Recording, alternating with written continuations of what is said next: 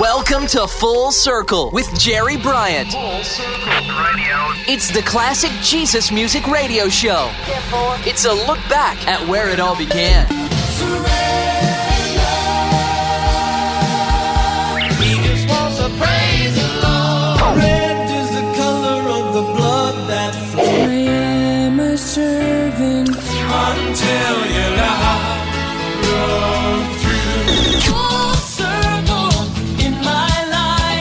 This is Full Circle, looking back at the beginnings of today's contemporary Christian music. Now, here's your host, Jerry Bryant. Hi, everybody. This is Jerry Bryant. Welcome to another edition of Full Circle, the classic Jesus music radio show, taking a look back at the first two decades of contemporary Christian music. Now, on this episode, I have a special guest, John Elefante, most noted as producer for the group Petra during the John Schlitt era, along with his brother Dino Elefante and they were also responsible for helping to shape the sound for many other groups, including such hard rock acts like Barren Cross, Leviticus Guardian, The Bride, as well as Greg Long, Nouveau, Jonathan Pierce, Natalie Grant, Rick Cua, and even Carmen.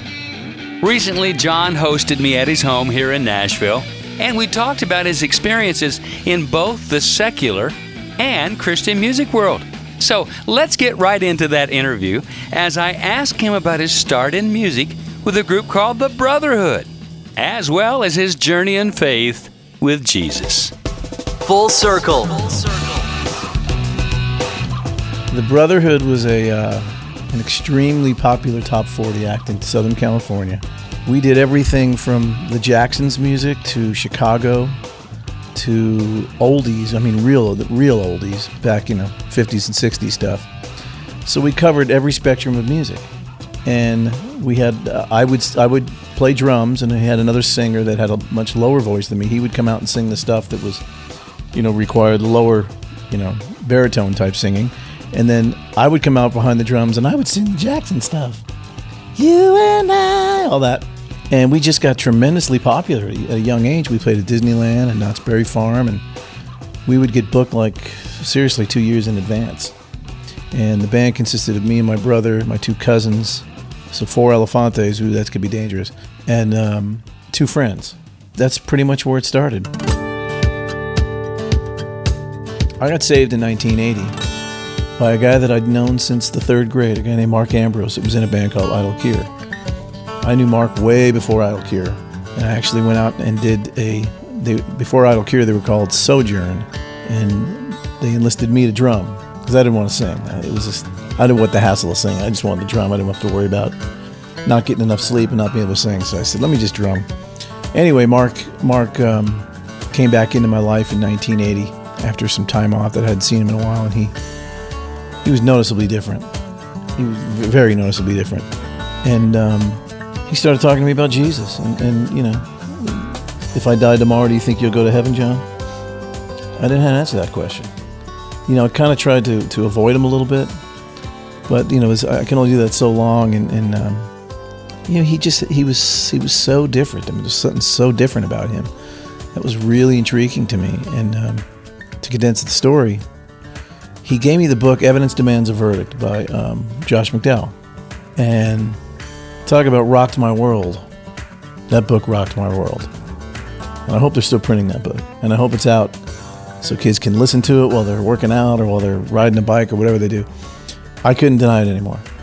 I just, you know, I just couldn't deny the truth anymore. I, you know, I've always said that I think it takes more faith to not believe than to believe.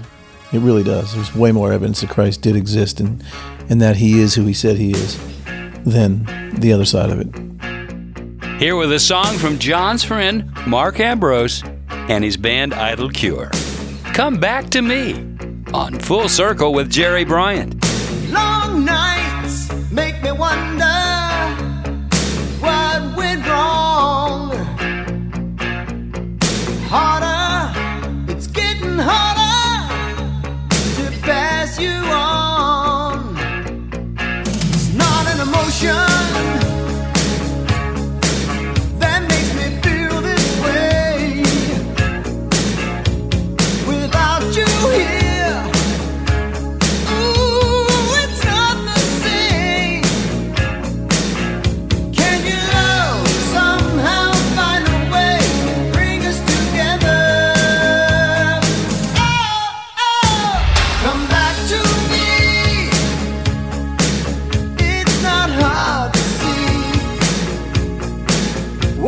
come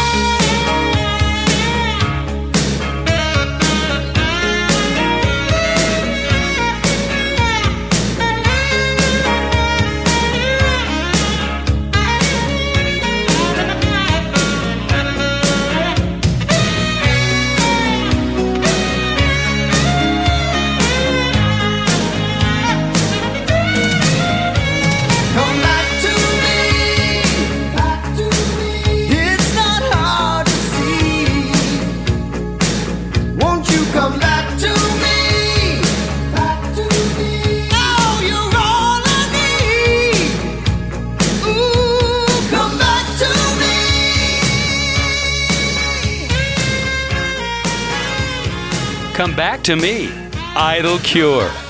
On this special edition of Full Circle, where I'm talking with John Elefante, who's been involved in the Christian music business for over 30 years. Singer, songwriter, performer, producer, studio musician, and label founder. John's done it all. Now, one thing I'd like to say before I go on further with the show is I had such a great time talking with John. He was quite a host, and he had a lot to say. So I thought I'd let him do most of the talking on this episode, rather than the usual ranting I do that my regular listeners are used to. So, to continue on with John's background, he didn't become involved with Christian music until the 80s. He wasn't even aware of this type of music until he got a phone call one day, found himself at a concert with one of the most hard hitting Jesus music groups of the day. But let's let John tell the story in his own words. You know, during during that time, during the Brotherhood, I think we were doing shows when I was even 13 and 14. My relationship with God was absolutely non existent.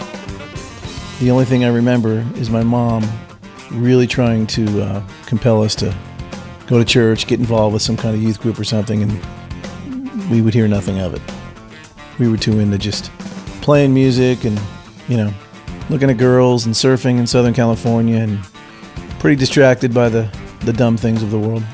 But uh, I had no clue what Christian music was until I don't even remember what year this was. I think it might have been right around 1979, maybe 1980, right around that time. Uh, we owned we owned our own PA system, a nice PA system, and this band came to town and they didn't have a PA system, and the PA system the church was offering them was horrible. So they were they were scrambling to find a PA for this gig this night, and they got a hold of our phone number. So we said, "Sure, we'll rent. You know, we'll rent you the PA system." And we went that me and Dino went down there and set it up for them in a church. I thought it was just going to be you know some kind of church band singing "Kumbaya." You know, I had no idea. So you know, I was pretty ignorant at the time. It, it turned out to be the Rez Band. They did their sound check and everything, and I got to tell you, that was probably the beginning of when I started to light up because Glenn Kaiser just rocked my world. You know, I had no idea that Christian music had that kind of power. And I had no idea that there were actually people singing about Jesus that also knew how to rock and roll. That was like, that wasn't supposed to be. You know what I mean? And uh, that was that was influential in, in, me coming to the Lord for sure. I, I, I, didn't come to the Lord until a few years after that. But uh, that was my first encounter with classic Christian music. And it was John Elefante's exposure to that group that helped to plant some seeds of salvation for an opportunity that God was going to ordain within the next year. Now, beside John's involvement as a producer for all the groups I mentioned earlier, he was also the lead singer for the rock group Kansas. But I'll let him share the progression of how that all came about. So uh, now uh, we move up to 1981, the end of 1981. Another guy from the band Idle Cure, Chuck King, I think he was the guitar player. Uh, we had a studio at my parents'. We converted an old garage into a studio at my parents' house, where I also lived. And he comes running up the driveway one day. He's like, he's all, like all excited. He goes, "Did you hear? Did you hear? You know, I just heard it on KMET that uh, Steve Walsh left Kansas and they're actually doing auditions." He goes, "Man, you got to do it. You're the guy." What are you talking about? I thought you still stopped smoking pot when you got saved. And um, he goes, Really, man? Really? You got to send in a tape or something, man. And, you know, right right then I thought, yeah, what are the chances of me getting that gig? So to, to keep the story as short as I possibly can, I sent the tape to an address that I, forget where I got the address. I think I knew an attorney that was in the same office as Chuck Hurwitz, Kansas's attorney. And I said, please forward this on to Chuck Hurwitz, Bud Carr. I knew was the manager. And that was really it. I didn't think much about it. About a week later, I got a call by Bud Carr. He said, I want you to come up to, uh, I think he lived in Tul- Toluca Lake, California. I want to meet you. So I went up there with him and we chatted and sat down. Said, okay, I'm going to send the tape out to the guys in the band. So he did, and they, they all got to hear it. And it was uh, four original songs, I believe. I think three of which were on Vinyl Confessions. And um, Next thing, next thing I knew, I got a call from Kerry Livgren and Phil Ehart. You know, it was just all happening so quick. It was like a dream, you know. And I went and auditioned. Uh, the scariest part was when I went and auditioned in the studio for, for Bud Carr because they were they would, had just started um, Vinyl Confessions when Steve left the band, and there wasn't wasn't much of the record done. But I walked in the studio, and there is one of the most legendary producers, a guy named Ken Scott. I produced a couple of small acts called the Beatles, Elton John, Supertramp, uh, David Bowie, you know, small, a lot of small name acts. And I'm sitting there pretty much, you know, shaking in my pants thinking, I have to go sing for this guy? This guy has been around the best of the best of the best. But he was so, he's this mild, uh, mild uh, British gentleman. He was so calming. He knew exactly what to do to calm me down, but it didn't work. I was scared out of my pants when I went out in the studio and auditioned. And Dino was there, and I remember singing a couple songs, and going back in the studio and talking to the guys. Thank you very much. You know, we'll get back to you. Of. We got in the car. And as soon as I shut the door, I said, "I'll never hear from those guys again." But it was fun to meet Ken Scott. You know, and Dino looks. He was driving, and he because I, I, I was too nervous. I couldn't even drive. He looks over at me in the passenger seat, and he goes, "You got the gig, man." I said, "What?" He said, You got the gig. I said, What are you talking about? He said, When you started singing on that stuff in the studio and Ken placed your voice in the track and got it all sounding sweet and nice, he said, It fit like a glove. He said, It just worked perfectly. I said, You must have been hearing something totally different than what I was hearing. Because, you know, I was so nervous that my voice was quivering on the high notes. But I think they knew that. I think Ken knew that. Because when I produce a singer, I can tell when he's nervous because their, their high notes start quivering. You got to bring them in the studio calm them down, start talking about, you know, sports or something, get their mind off singing. But anyway, Dino said you got the gig, and I don't know if, if it was prophetic, but I guess maybe it was because I did get the gig. Right. And and one of the songs that was a big hit for the group during the time you were in the band was called Fight Fire with Fire and you wrote it with your brother Dino. John, how did that song come about? We wrote that in about 15 minutes, and I believe uh, somebody told me that it was uh, the highest charting rock single that Kansas ever had. Uh, of course, not as popular as Wayward Son, but it charted really, really high. Yeah, that was one of those ones that you, you hear these guys out. You know, we came up with that song, Lickety Split. Seriously, we did.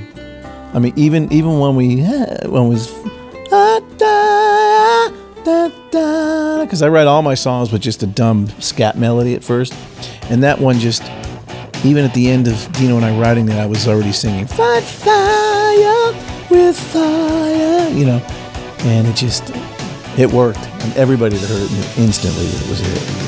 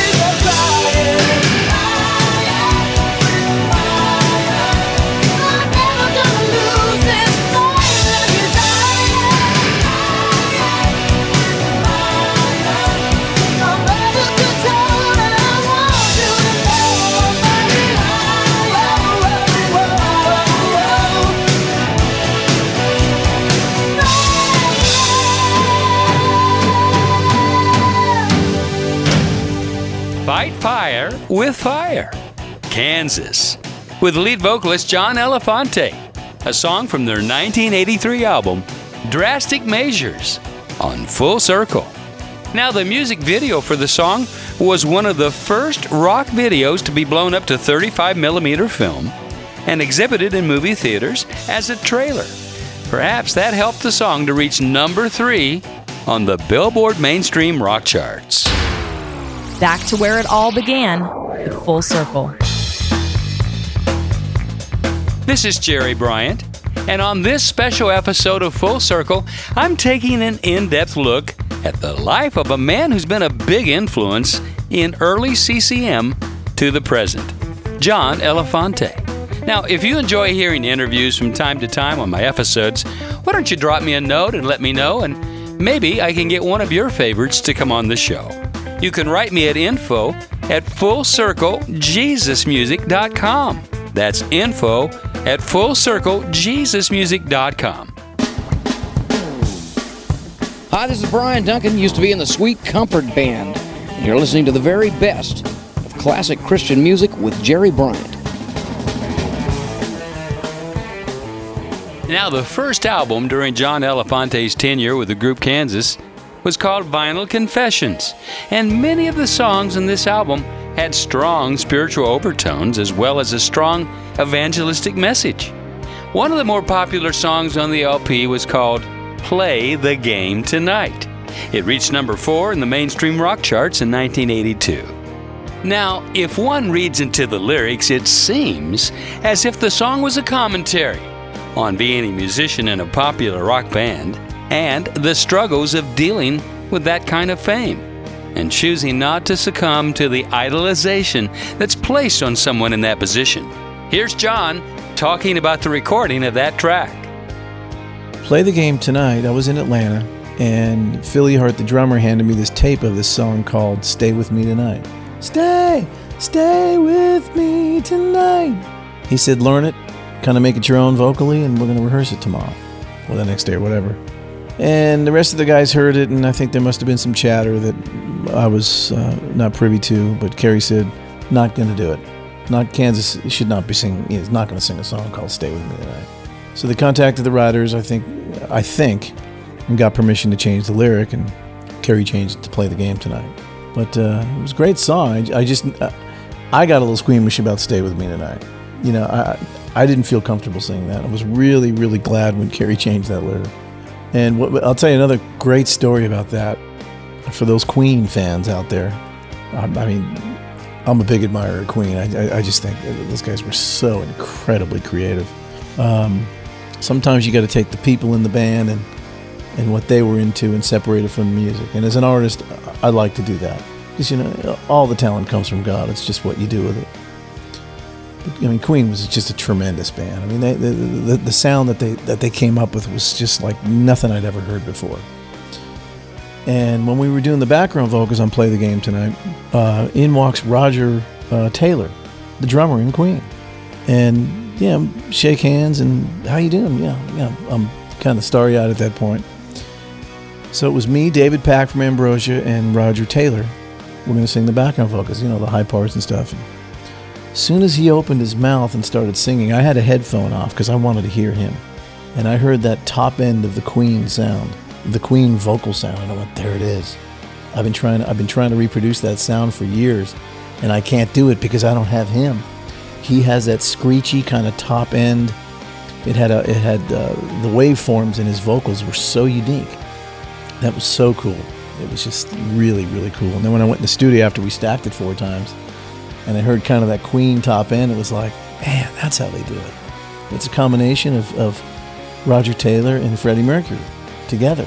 They just they create this sound that's like everybody tried copying the whole Def Leppard thing, including us, you know. And um, that was a little easier to cop because it wasn't, I think, as unique as a Freddie Mercury and a Roger Taylor working together. But that was a great, great moment.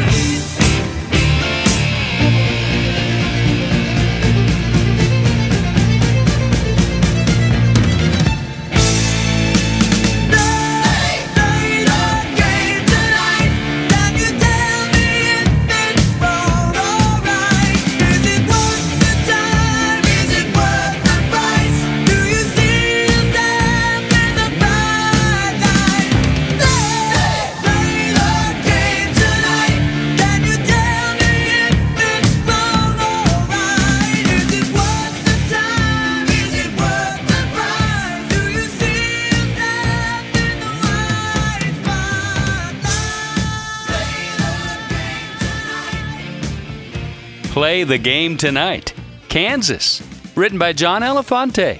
Our special guest on Full Circle. Now, let me just pause to say that if you've tuned into the show, each episode of Full Circle features the classics of early Jesus music and the transition to today's contemporary Christian music with stories, interviews, and features. And if you'd like to have more information, head over to www.fullcirclejesusmusic.com. That's fullcirclejesusmusic.com. Check out the photos, links to many of the artists, and archives of past shows. You'll find it all at www.fullcirclejesusmusic.com. And if you'd like to help us underwrite the cost of the next show, there's information on the site for that as well. I'll be right back. Full circle. Full circle. Hi, this is John Elefante, and you're listening to Full Circle with Jerry Bryant. We're taking you back to where it all began.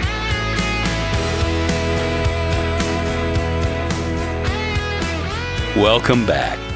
This is Jerry Bryant, and back to our interview with John Elefante. In 1983, John's brother Dino produced an album for a classic Jesus music group called the Sweet Comfort Band. And he asked his brother John to come in and help write some of the songs and sing some background vocals. Well, he made quite an impression on the rest of the guys in the band with his vocal talents, especially with lead vocalist and keyboardist Brian Duncan. And here's John to tell us a little bit more about one of the tracks on that album. That was really interesting. That was a great band, and Brian was such a phenomenal singer. And he wrote this song. Uh, this is one of my memories about Brian because it was it was so humbling for him to tell me this. But he wrote a song, something the word jealousy was in the song, and he came up to me one day, very humble. He said, "John, you know I wrote that song about you." I said, "Really?" And here's a guy that like you know I hear his voice, and it's like you know I can't hold a candle to this guy. And Envy and Jealousy, I think, was the name of the song. And Brian confessed that he he had this, you know, this this jealous thing again. But you know, obviously, it was something that he was able to confess, so it wasn't. I took no offense to it at all. It was more flattering than anything. And you know, I, I said I appreciate you sharing that with me. You know, and I don't think you have anything to be jealous of, Brian. you got you got everything I got, and uh, we had some great memories with those guys. They're really really good guys. From the album Perfect Timing on Light Records, the Sweet Comfort Band with Envy and Jealousy. On Full Circle, back to where it all began.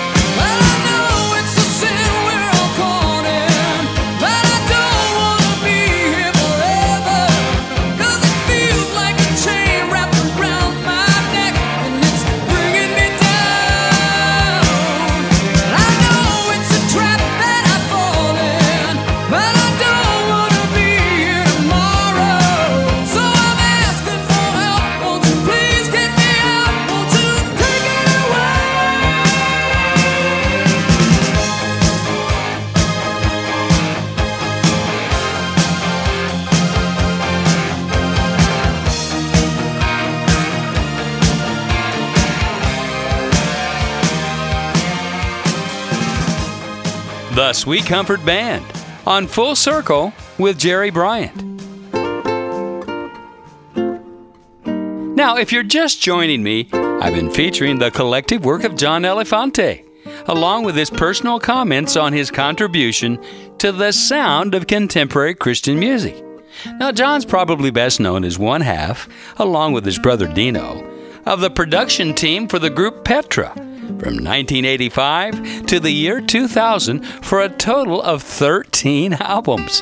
One of the first was the band's ninth release called Back to the Street. The album is also the first to feature new lead singer John Schlitt, former lead singer of the secular rock band Head East.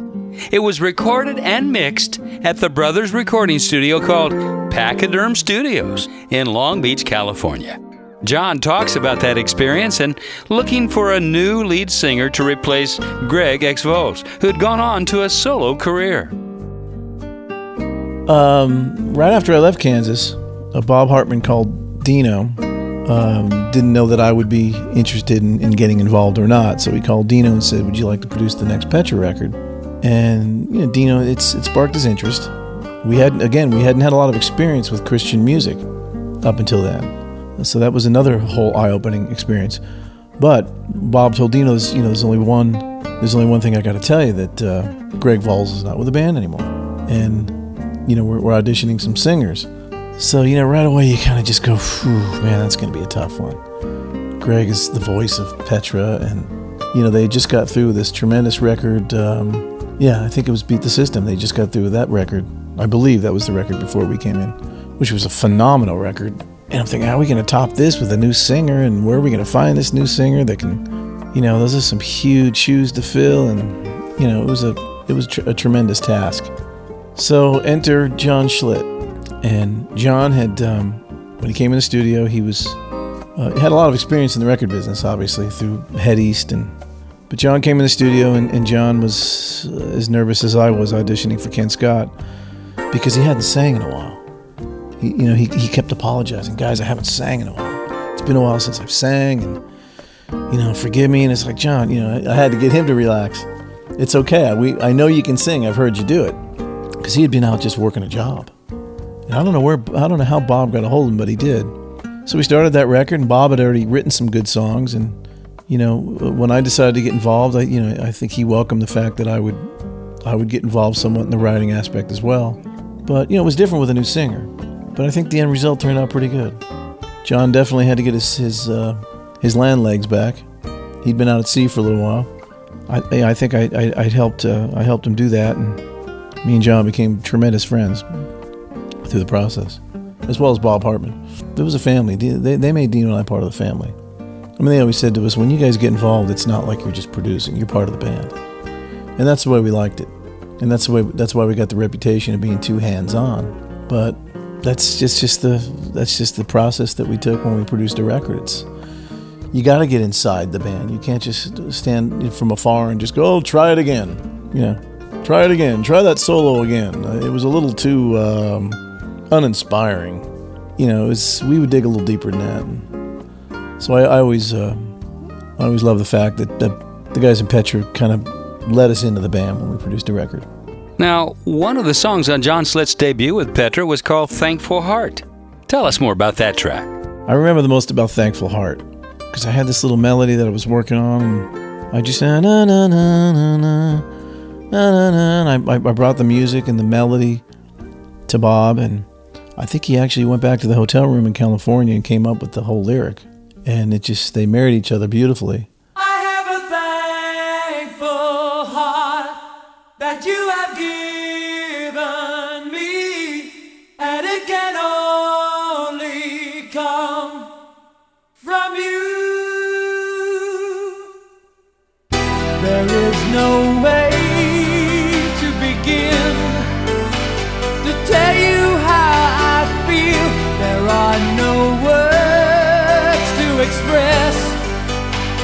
Are you'd be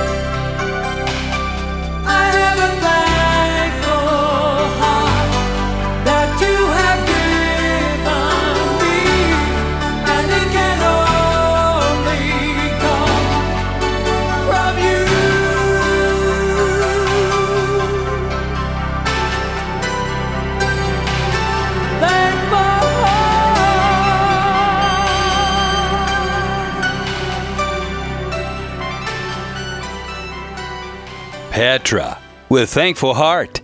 Inspired by Ephesians chapter 5 verse 19 and 20 which reads, "Sing and make music from your heart to the Lord, always giving thanks to God the Father for everything in the name of our Lord Jesus Christ."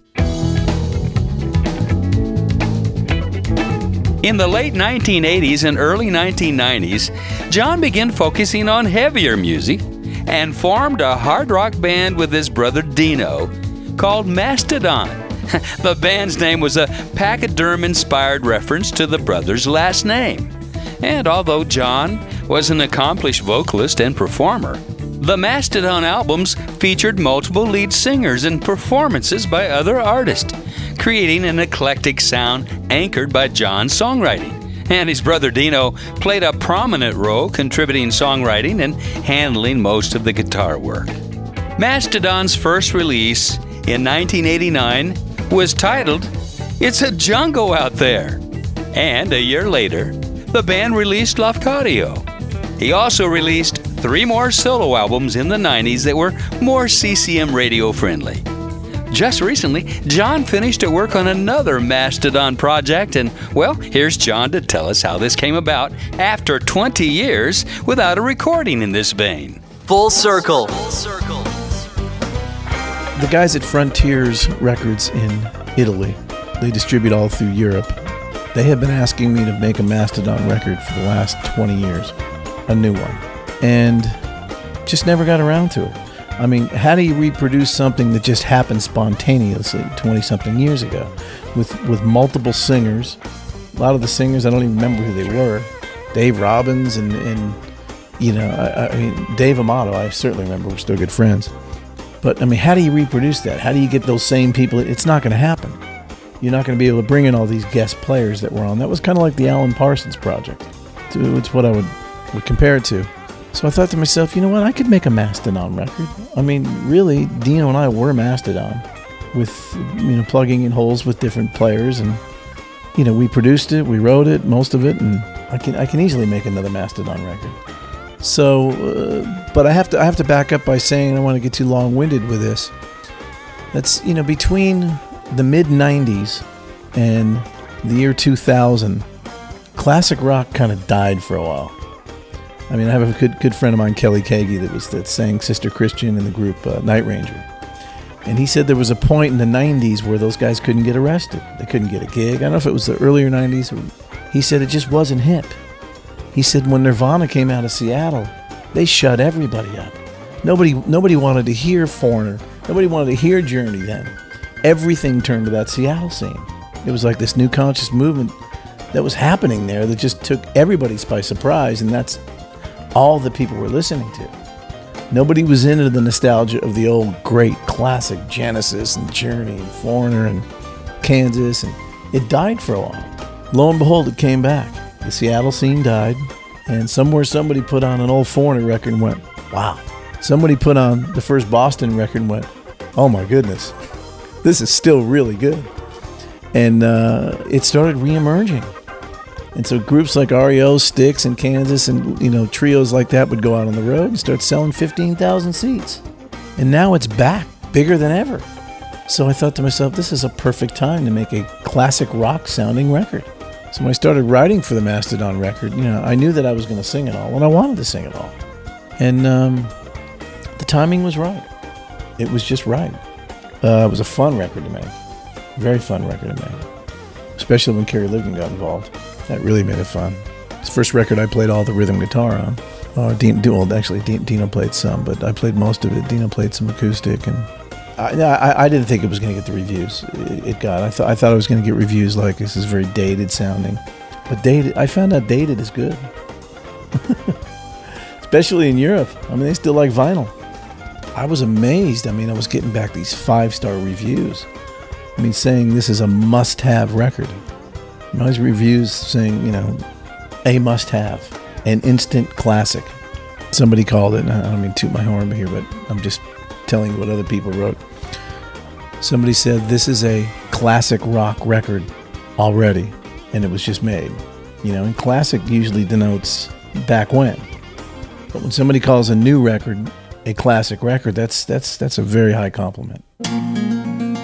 I'm talking with John Elefante on this special episode of Full Circle about a brand new album from Mastedon called Revolution of Mind. And so I think it's time for us to play some from that album. I asked John about his favorite song on the album, and well, he pointed out to the very thought provoking track called Questions. I wrote it when a lot of the political stuff was going on. I'm, I'm not going to take any side with any p- political aff- affiliation in this form, but I just thought, you know, you know, we have a black president running for office, and really it doesn't matter what color he is. It really, it really doesn't matter. Uh, there, I mean, there's some reference to that in the song, and, and the color of a man does, does not matter at all. And it just asks a lot of questions. What would you do in these certain scenarios? Would you help a brother in need or would you just walk on? What would you do? These are the questions we ask ourselves. Everybody asks those questions, you know, what would I do in that situation? You know, I mean, do you do you look at a man differently because he's a different color than you or different shape, size or origin? I mean, it's just about a lot of questions I think we ask ourselves, which is which was a compelling thought for me for a song. Would you man up or walk away?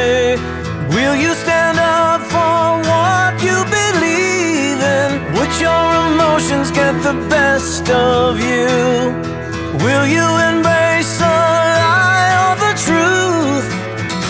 These are the questions we ask ourselves. Would you help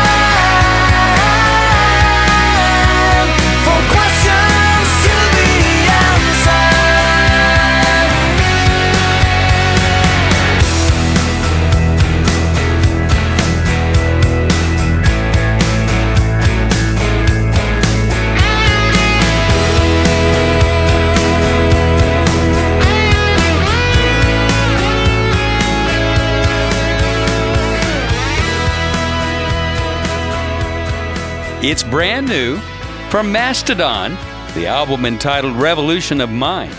The song Questions. And if you'd like to know more, simply go to www.mastedonband.com. That's mastedonband.com. Say, I hope you've enjoyed this special episode with John Elefante as much as I have. And if you have an artist you'd like to see as a guest on Full Circle, or if you have requests for songs from days gone by, why not let me know when you write this week at info at fullcirclejesusmusic.com. That's info at fullcirclejesusmusic.com. Now, this is a listener supported ministry, so if you want to help out in some way, I'd really appreciate your contribution at www.fullcirclejesusmusic.com. That's fullcirclejesusmusic.com. Thanks. Hi, this is John Elefante, and we're taking you back to where it all began the best Jesus music on Full Circle with Jerry Bryant. This is Jerry Bryant, and well, I've been talking with special guest John Elefante on this episode of Full Circle.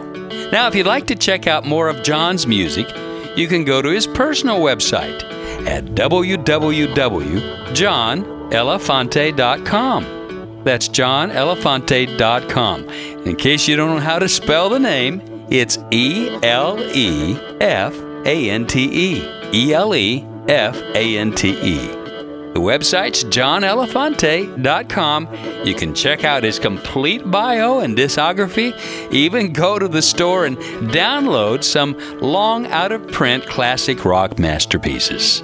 Now, before I go, I'd like to tell you that we have more interviews coming up with some of your favorite musicians from the Jesus music era, including Greg X. Volz from the newly reformed Petra, as well as Derri Daugherty from the band The Choir.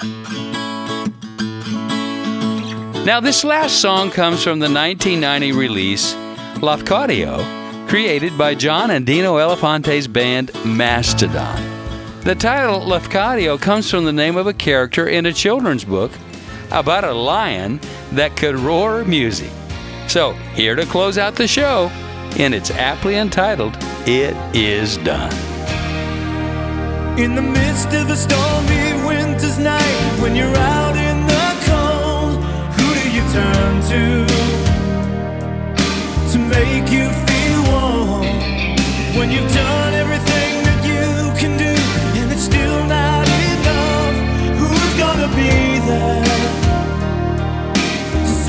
from the fall?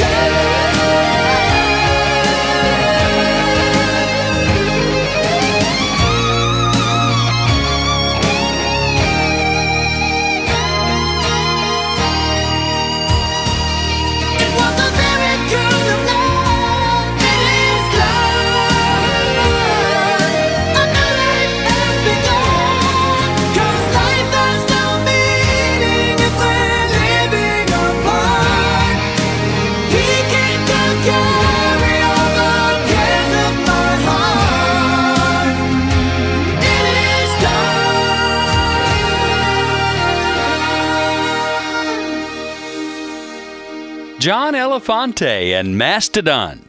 And it is done. And it is. He's finished his work when he gave it all on the cross. And we're done too. It's back to the studio to produce the next episode of the show. Thanks for listening. Until next time, keep your eyes to the sky and let your light shine. This is Jerry Bryant. Full Circle is recorded in the Jesus Solid Rock Studios in Nashville, Tennessee. Written by Russell Baum and engineered by Jeff Kane. Full Circle is a JSR production. This is Full Circle.